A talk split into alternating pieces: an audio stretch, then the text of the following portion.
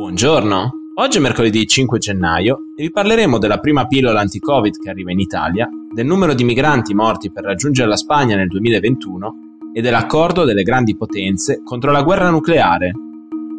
Questa è la nostra visione del mondo in 4 minuti. Da martedì 4 gennaio in Italia è stata distribuita la prima pillola anti-Covid. Si tratta del Molnupiravir, un antivirale orale realizzato dal colosso farmaceutico statunitense Merck Sharp Dome in partnership con Ridgeback Biotherapeutics e autorizzato nei giorni scorsi dal Comitato Tecnico Scientifico dell'AIFA. Il farmaco, da assumere entro 5 giorni dalla comparsa dei sintomi, viene utilizzato per il trattamento dei pazienti Covid-19 non ricoverati con recente insorgenza di malattia da lieve a moderata e condizioni cliniche concomitanti che possono rappresentare fattori di rischio specifici per lo sviluppo della malattia grave. La terapia prevede l'assunzione di 4 compresse da 200 mg due volte al giorno per 5 giorni. Il molnupiravir agisce interferendo a livello genetico con la capacità del virus di replicarsi, impedendone la duplicazione e riducendo quindi il rischio di provocare malattie gravi. Inoltre, non colpendo la proteina spike del coronavirus, sarebbe utile a prescindere dalle varianti, da novembre la pillola è autorizzata nel Regno Unito, ma la terza fase di studio ha evidenziato un decremento della sua efficacia. Se nel primo trial si era riscontrata una riduzione dei decessi e dei ricoveri pari al 50%, nell'ultima fase di studio si è arrivati al 30%. A marzo in Italia dovrebbe essere distribuita anche la pillola brevettata da Pfizer, il Paxlovid, la cui efficacia è al momento dell'89%.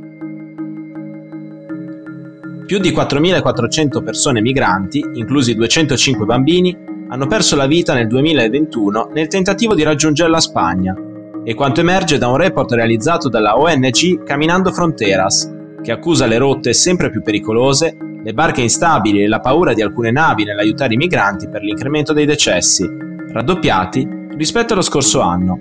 L'Organizzazione internazionale per le migrazioni delle Nazioni Unite ha riportato 955 decessi nello stesso periodo, ma ha ammesso che i propri dati sono prudenti e che nella realtà potrebbero essere molto più alti. Camminando Fronteras ha affermato che oltre il 90% delle persone disperse o morte ha perso la vita a causa di 124 naufragi avvenuto lungo la rotta verso le isole Canarie. Dal 2020 le isole al largo delle coste africane sono infatti diventate la principale destinazione per i migranti che cercano di raggiungere la Spagna mentre una quota molto più piccola attraversa il Mar Mediterraneo. Elena Maleno, fondatrice della ONG, ha spiegato all'agenzia di stampa Reuters che il gruppo ha raccolto i suoi dati dalle helpline per i migranti sulle navi in difficoltà e dai familiari in cerca di informazioni. Cina, Stati Uniti, Francia, Russia e Regno Unito, le cinque potenze nucleari che fanno parte del Consiglio di sicurezza ONU, hanno pubblicato il 3 gennaio una dichiarazione comune con la quale si impegnano a evitare a qualunque costo una guerra atomica perché non può essere vinta e non deve essere scatenata, e ribadiscono il mantenimento delle armi nucleari esclusivamente a fini difensivi, di dissuasione e di prevenzione della guerra, escludendone un uso offensivo. Il comunicato congiunto è stato diramato in concomitanza con la data inizialmente fissata per la conferenza per la revisione del trattato di non proliferazione nucleare, che è stata però rinviata ad agosto 2022 a causa dell'emergenza sanitaria il testo vale soprattutto per l'impegno da parte dei cinque paesi a evitare il proseguimento della disseminazione nucleare, cioè evitare che altri paesi costruiscano l'arma atomica. Una dichiarazione così condivisa su un tema importante come la sicurezza globale è apparsa una rarità in un momento di crescente tensione tra Russia, Cina e Occidente, con Mosca che minaccia di invadere l'Ucraina e la Cina che si mostra disposta a usare la forza militare contro Taiwan.